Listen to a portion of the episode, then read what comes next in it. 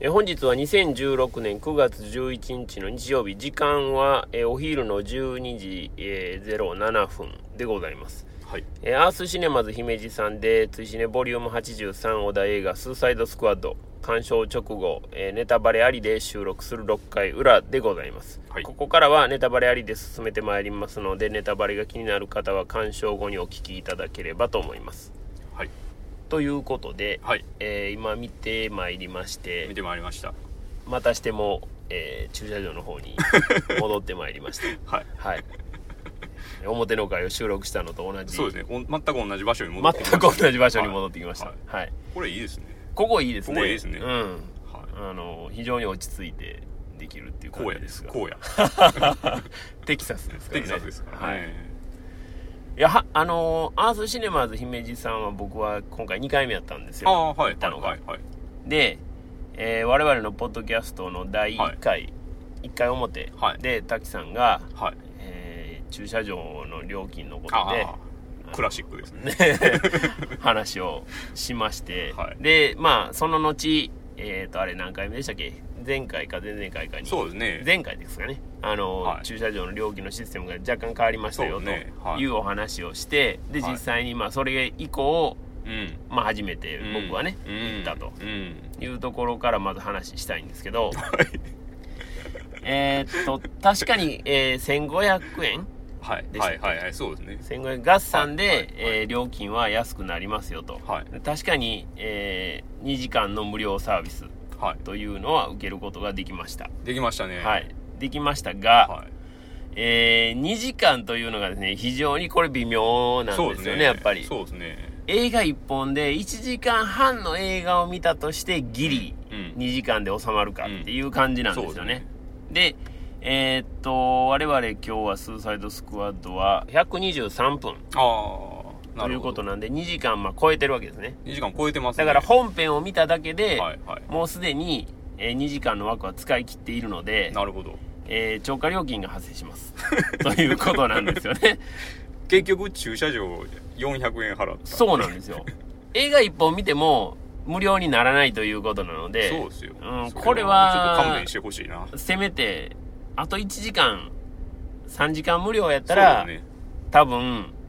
あのーそこまで足が出ることはあんまないんじゃないかなと思うんですが、まあそれ以上長い映画はね、もうしょうがないんで、日本見たりとか、まあそれはもうしょうがないんでお。そらく3時間無料にしたらお客さん倍増なると思う。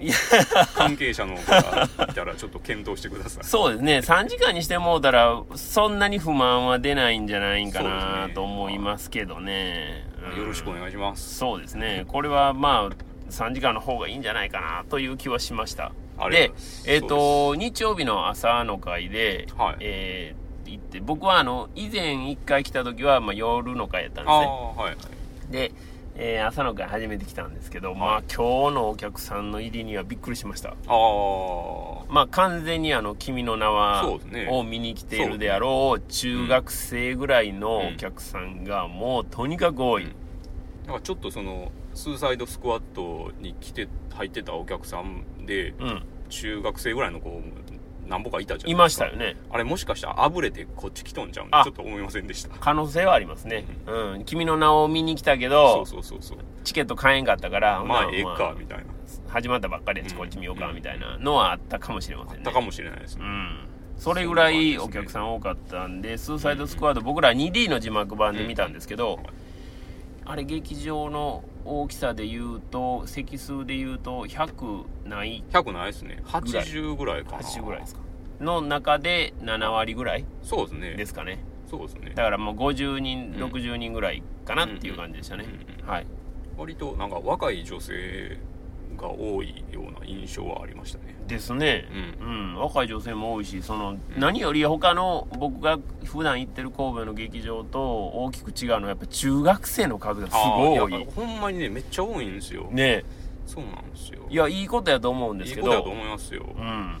でもそれがこう、車のその駐車料金の こう、なんですかね、ないがしろ感につながってるような気もして。ううん。ん、まあでも、明らかに劇場のお客さんの主力は中学そう、生むっちゃ若いですからね。って感じですよね。そうなんですよ。大体、あの、神戸の方やと、まあ、あー。中中心はシニア。あーまあ平日の昼間とかね。はいはいはいはいまあ多いんでち中心はシニアみたいな感じになるんですがあそこまで若い子劇場であんまり見ないんですけど。その中に一人あの前座ってたおじさんが始まる前まで新聞めっちゃ読んでたんで最高でしたけどね。読んでましたね。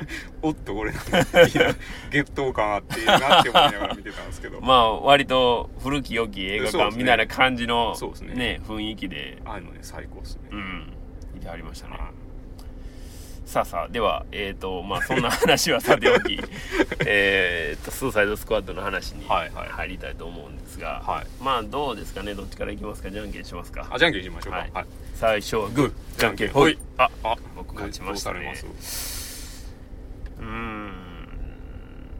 さっき行きましょうかじゃあ。あわかりました。はい。はうーんとですね、はい。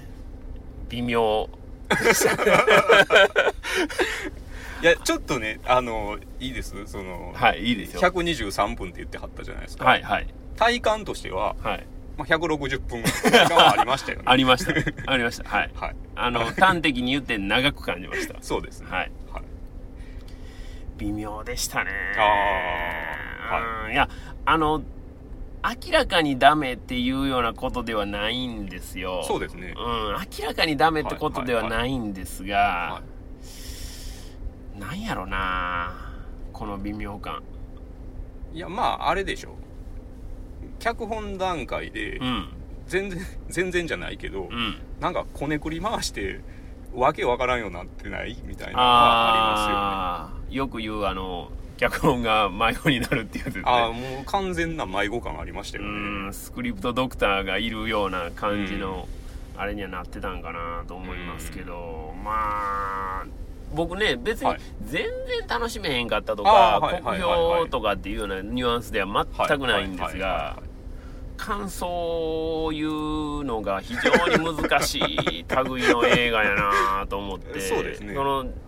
表の会で滝さんが、はい。まあ非常にね、はいはい。えっ、と杉の竜文イズムのはい。ね、実写版と画面みたいなのを期待したと はい。いうふうにおっしゃられてました。でそれぐらいもうフルスイングのはい三振を見れたらそれはそれで僕い。いかなと思思ってたんですよ。はい別に本当にあの表の会で話したようにウェルメイドのところで勝負したってもうしょうがないので。ね。ただ 大振りの三振ではなかったっていうところですよね。ちょっとそれであの行くと僕ちょっとはい。どういう思ったかちょっとだけ言ってもちろんもちろん。それで言ったら、はい。チップボールがはい。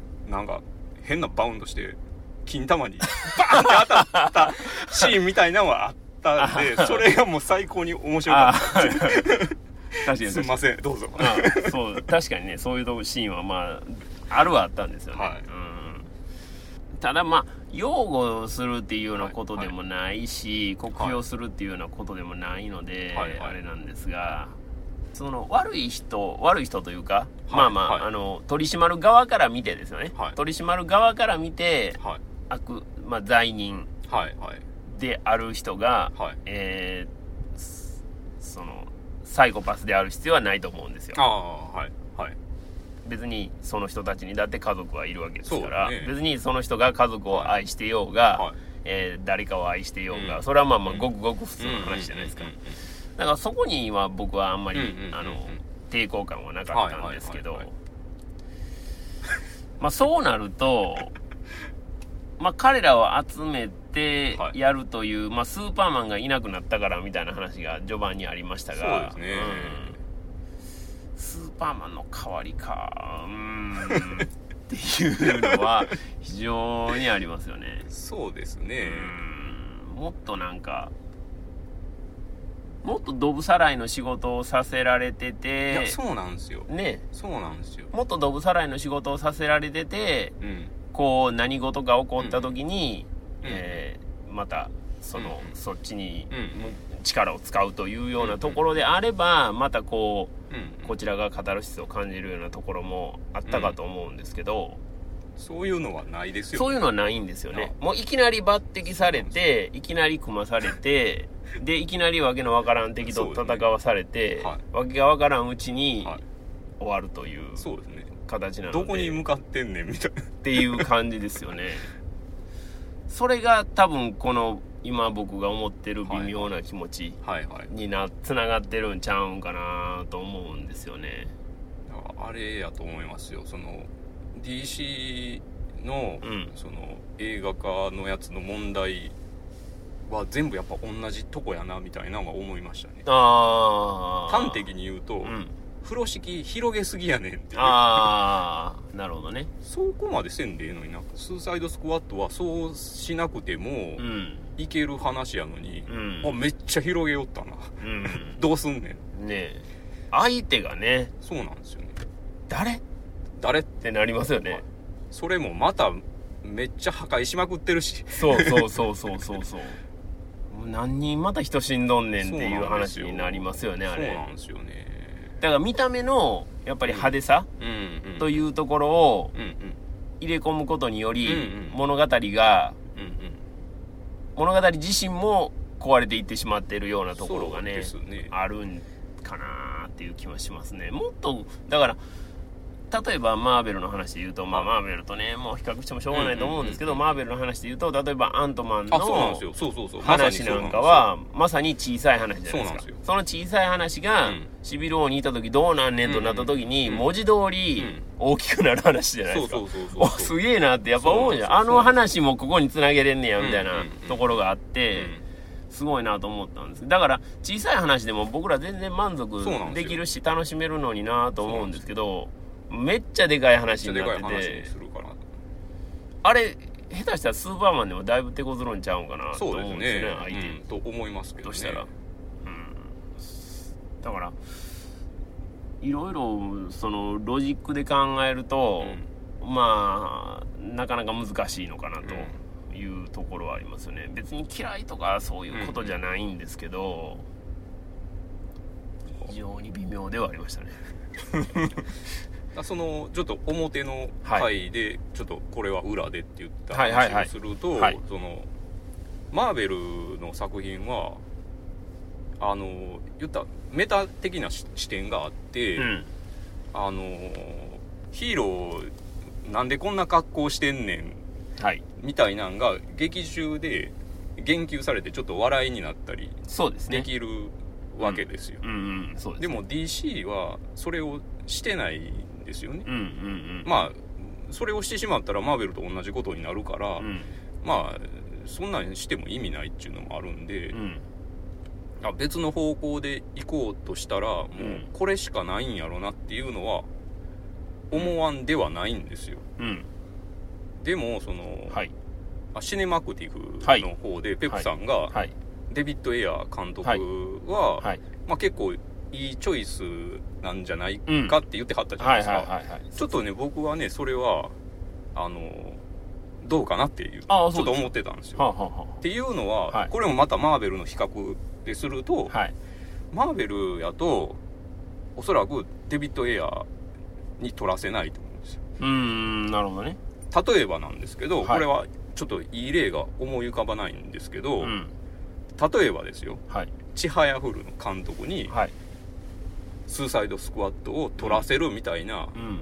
ちょっとしたツイストみたいなのが監督選びの段階でうん。あると思うんですよ、ああちょっと意外性のある。あそこ来る。でもよう考えたら分かるわみたいな、うんうんうんでもそうせずにうん。うんその直球で見た感じでうん。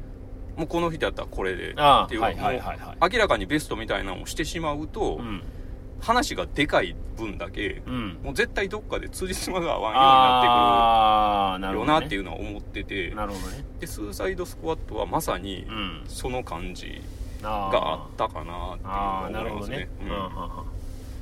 デビッド・エアが取ったからこそこういう感じになったんじゃないかと。っていう部分もあるんちゃうかな。なるほどね。ういやなんかそのメタ的な視点がないなくて、うん。ヒーローを取ってしまうとやっぱどっかでいびつなものにはなってしまうんやろうなっていう。うーんなるほどね。そうか。話が大きいからこそっていうのはね確かにそうかもしれないですね、今までの話は確かにその限定された話うんですもんね,、そうね、うん世界は完全に限定されてるから、ここまでまあ大きい世界的な話にはなってないので、だから実は僕はそれはそれで面白かったんですけどね僕あほうほうほう。は実は割と楽しかった。あ本当ですか？後半に行けば行くほどうんめっちゃちょっと笑ってしまったっていう。ああでも笑うシーンは確かに随所にありましたあのよね大佐がうん。2回さらわれそうになるじゃないですか。そうですね。2回目さらわれるとこちょっと笑っちゃいましたもんね。あって。完全に天丼ですよね。そうそうそう。完全に天丼やし。とねそうそうそう。回想シーンのはいディアブロとかがめっちゃもう面白くて。ああはい顔面めっちゃ入れ墨入れとんのになんか家ではポロシャツを着て普通のいいお父さんみたいなのしてたじゃないですか。そうそうそうそうそのキッチュさ。面白いな。これ迷子になった結果面白いとこ行ってるでって思いながら。そういうのはね後半に行けば行くほど、うん。こう何ですか？歪みの。部分ああどんどんどんどんどん。どんどんどん面白くなってってああなるほどね。あのババアとかもね最高じゃなかったババアね。ババアがねなんか機関銃持ってきたりとか、うんうんうん。ババアなんか脳にアクセスされて ものすごい破壊破壊活動にね。加担するじゃないですか、加担してましたね。あの辺とか最高やなってなったんですけどねなんかその辺はね僕面白かったですよ。ああまあ確かにね、はい。うん、ああとその途中であの一瞬ハーレクイーンがはい。離脱するじゃないですか、ああ離脱しますね。離脱した後のスーサイドスクワットチームうん。のなんかなんですか鼻のなさ。ああ とかはいはい。めっちゃあれかなり面白かったですよ、確かに。はい、確かに花なくなりましたね。軍隊のそのチームと、うん。その奥にうん。スーサイドスクワットチームがいなんかね。画面の端っこの方にチラって映ってるんですけど、うん。それがね これめっちゃ面白い絵面やでって思いながら、まあ確かに確かに。はそれはありますね。いなんかもうそのバロック感を楽しめたら割と、うん。割と良かったですよ僕は、ああなるほどね、うん。ただ話自体は、うん。ほんまにどこに向かっとんか全然わからんから、うんうんなんなんやろなっていうのはあるんですけど、そうですよね、はい。ダウェルメイドを期待していったわけではないんですけあどないんですけど、はい。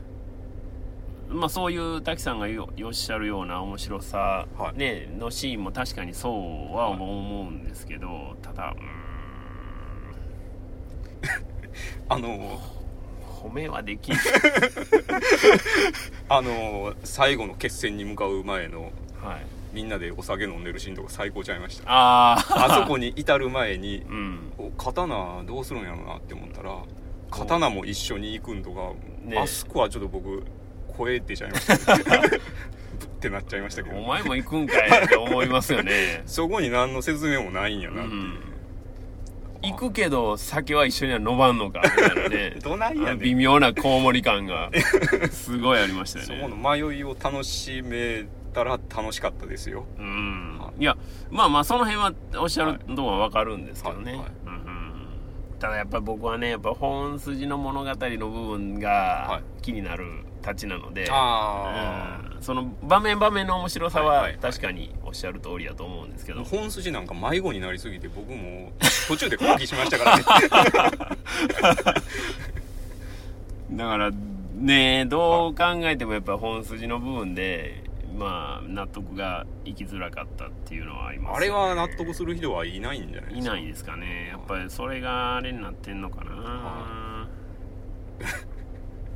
という感じですねじゃあまあたくさんツイートいただいてるんで、はいはいはい。えー、と早速いきたいと思いますけど、えー、とまず見る前のツイートで言うと、えー、三上町さん。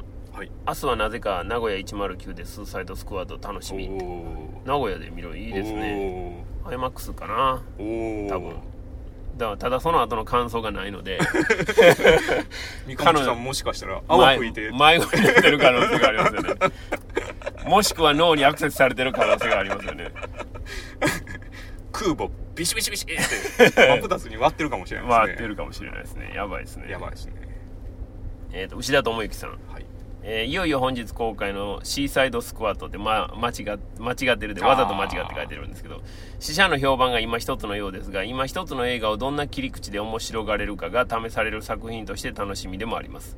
デビッド・エア監督ということでグロい場面がないかどうかが少し心配です映画で見かける僕の嫌いな場面付き合ってる男女が共に撃たれたり切られたりして倒れお互いに手を伸ばし合って届くか届かないかのところで息絶えるというのがスーサイドスクワッドにあったら嫌だなと。さすがにそこまではなかったです、ね、そこはなかったですねそれあってたらあでもあったら逆に逆に。面白かったかもしれないここまで来たら。ねえ。まああのグロい場面はなかったですね。そうですね、うん。はい。あの全くなかったと言っていいんじゃないでしょうか、はい、えー子供が見ても大丈夫なうん。レベルにはなってると思いますね、はい。でもあの牛田さんがおっしゃるように今一つの映画をどんな切り口で面白がれるかというのはまさにそうやまあそうですね。と思いますね,、はい。まさにその部分で楽しんだ滝さんと、えーそそこの部分では楽しめなかった僕というやのが。っぱあれですねドカベン設定がでかかったと思いますよ。はいそれから北京パーさん。はい。えー今からい、えー今日は今から帰宅して18時半からスーサイドスクワッド IMAX3D 版をおー。20時45分から4月は君の嘘を鑑賞する。マーゴット・ロビーと広瀬すず。以上揃い踏みで眼福な夜に。残念ではなく限りなく良かったに近い惜しい作品。ー。ビジュアルは最高だが物語は盛り込みすぎそうですねただしハーレクイーンが全くブレない最高女をラストまで貫き通してくれたおかげで作品全体の完成度をも引き上げたのは見事おマーゴット・ロビー力恐るべしとお池玲子力ですよね まあそうですね。あの、表の会で言うとそういうことですね。はい。それから、まだ続きまして、えーチャフをばらまきながらヘリが飛び立つカット。相手方が熱線誘導兵器を持っているなら有効だが、怪物相手の場合は居場所を知らせるだけではと首をかしげた。おおおというふうに北京パーさんはおっしゃった。チャフって何ですか？おわかんないです。なんかすすごいそれっぽいなって思ってそれ以外に気になるとこが多すぎて確かに。物語の行き先行き先がもう気になって気になってっていう感じですよね。えっと、ロブ0815さん。スーカイスーサイドスクワッド完了。悪党にも一縷の情うんってのはわかるが、あんたら情にほだされすぎ。ほとんどのキャラの行動理念が情動なのがデビッド・エアらしさなのかな。まあ、それなりに楽しんだのでよしとします。まああれちゃいます？ゴールありきでしたからそんなんなったんやろなって思うんですけど。ね、難しいですよね。その、いやもうでも振り切るしかしょうがないのになうんまあそうなんですよねチップゴールがねうん。金玉に直撃ですよ そうですよね。キャッチャー、受けようとしたキャッチャーの金玉に当たるってやつですよね。もう、どこに怒りをぶつけていいのかもわからないっていう感じですよね。まあ僕はそれを見てめっちゃ爆笑してるってうんいうう、ん。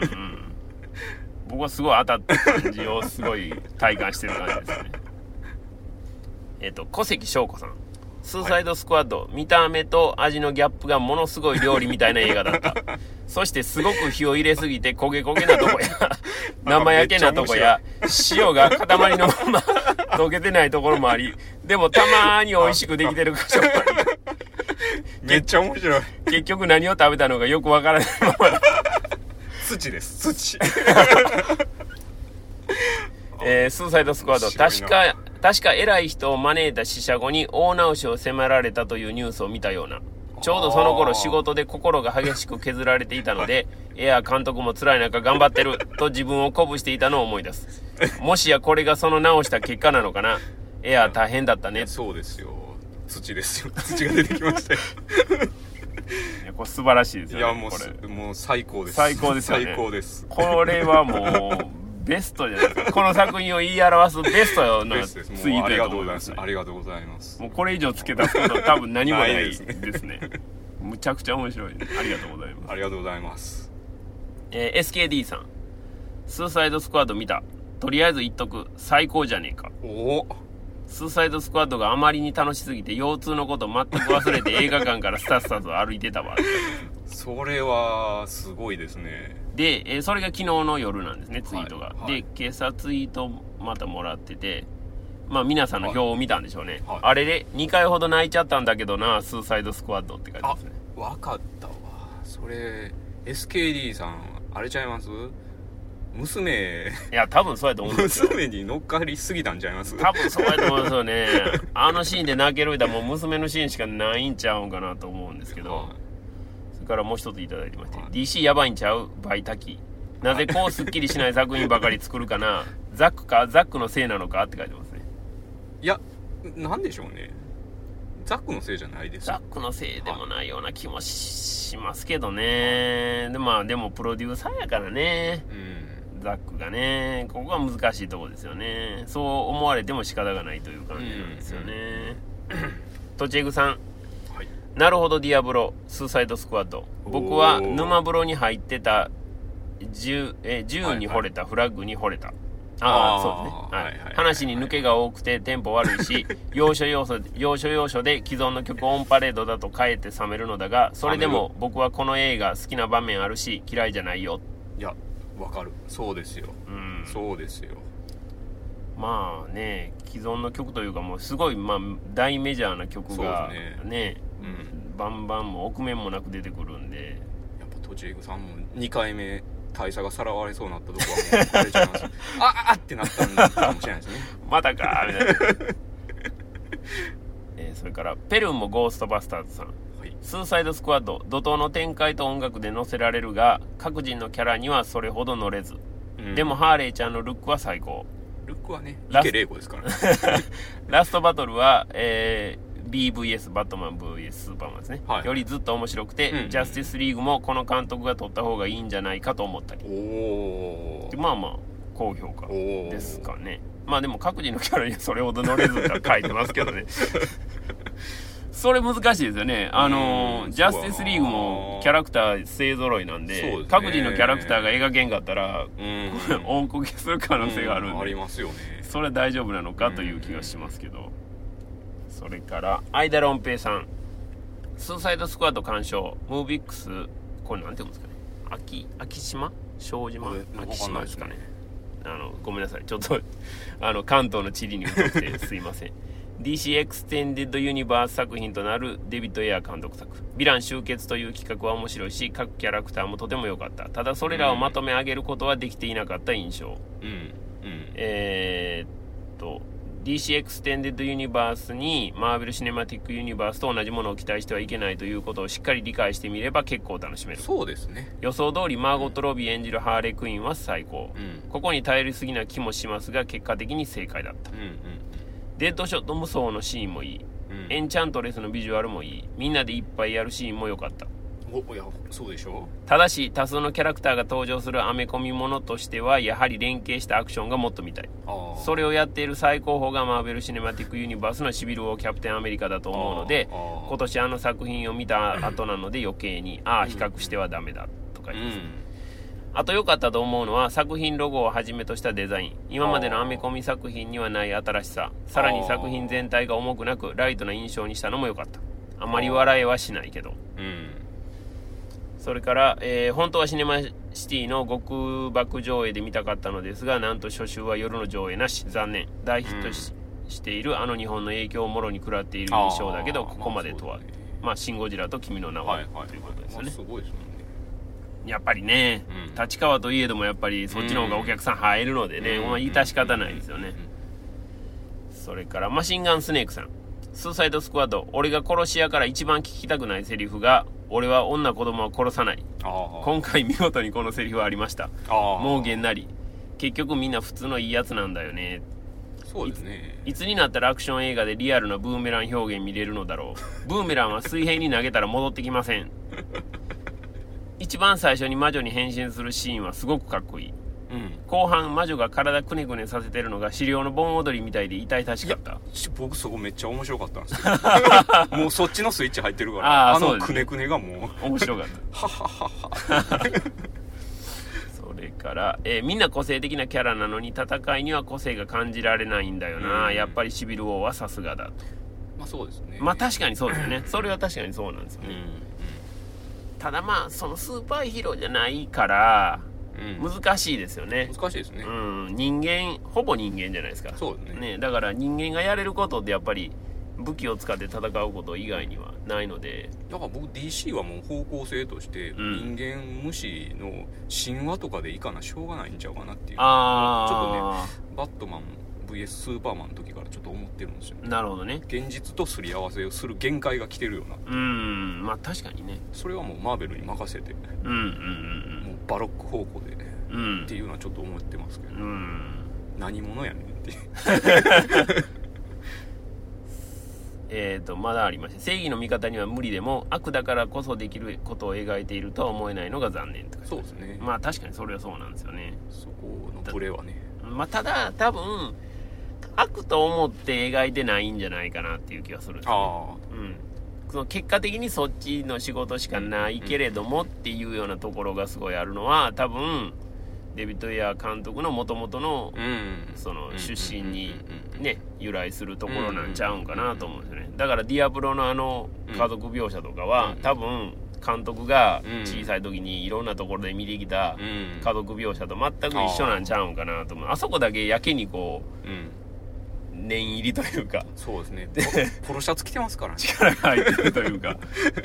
ねえあんな顔やのにね。あんな顔に入れ墨しとんのにっていうのはありましたけど。最高やったな。うん。それからミカさん、はい。スーサイドスクワッドくねくねエンチャントです。なんやかんやみんなええやつやん。アマンダが一番てんてんてん。ハーレクイーンでもあハーレクイーンで持ってった感じ。デッドショットの娘エピはなんだかなめっちゃ楽しめたけど惜しい感じ。うん。うんうんアマンダっていうのはあれですね。えババアですか？そうババアだ。ババア。ババア最高じゃないですか。ねえ。あんなあんなに汚れたやつもおらへん。死刑ですよ死刑、ねえ。すごいなっていう。スーパーマンがいなくなって私が来たみたいなね。まあ出だしからある意味スーパーマンですよね。ねえ。彼女こそワンダーウーマンかもワンダーウしれませんよね。ーマンですよ。それから、えー、広田さん昨日スーサイドスクワッド見ました。だけです。やばいですね。あいいですね。三上町さん同様共感がめっちゃありますよね。もうね脳にコネクトされてる可能性があります。やばいですね。秘密基地バーって雷で撃ってるんちゃいます？ね今。やばいやばいですね。怒りで。意識ない。それからハマールさん、はい。スーサイドスクワット、えーマーゴット・ロビーのハーレクイーンに釘付け、うん。DC 映画は女性キャラが良いまあ確かにそうなんだね。ワンダーウーマンもそうやし。女性キャラは確かにいいですよね。ね。うん。ほんまやな。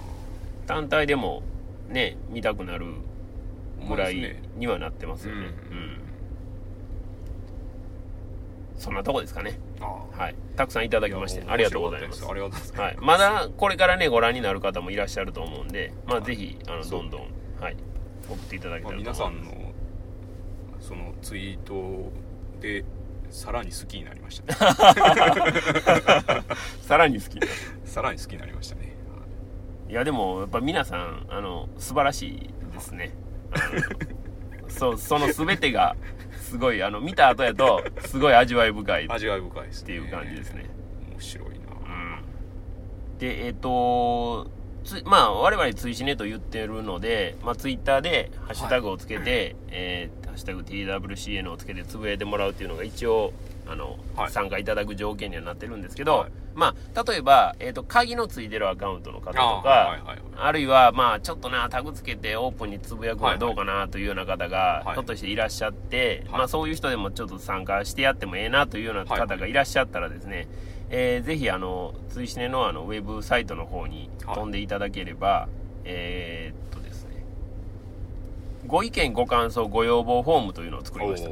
でここをあのクリックしていただきますと、えーハンドルネームとそれからご意見のみでうんうん。送れるようになってます、うん。あのメールアドレスとかも全く必要ございませんので、うんうんうんうん。まああのそっちがから鍵付きやからうんちょっと反映できひんとか、うんうんうんそういう方がいらっしゃったらぜひそちらの方もあの使っていただけたらなと思ってます。あともうザクッともう長文でみたいなあそうですね。あのツイートやと難しい長文のやつとかも、あのうん。バッと送ってもらっても全然、はい。あのこちらはありがたく読ませていただいて。でまああのご紹介するのはね抜粋になるかもしれませんけども、あのできるだけ紹介したいと思いますんで。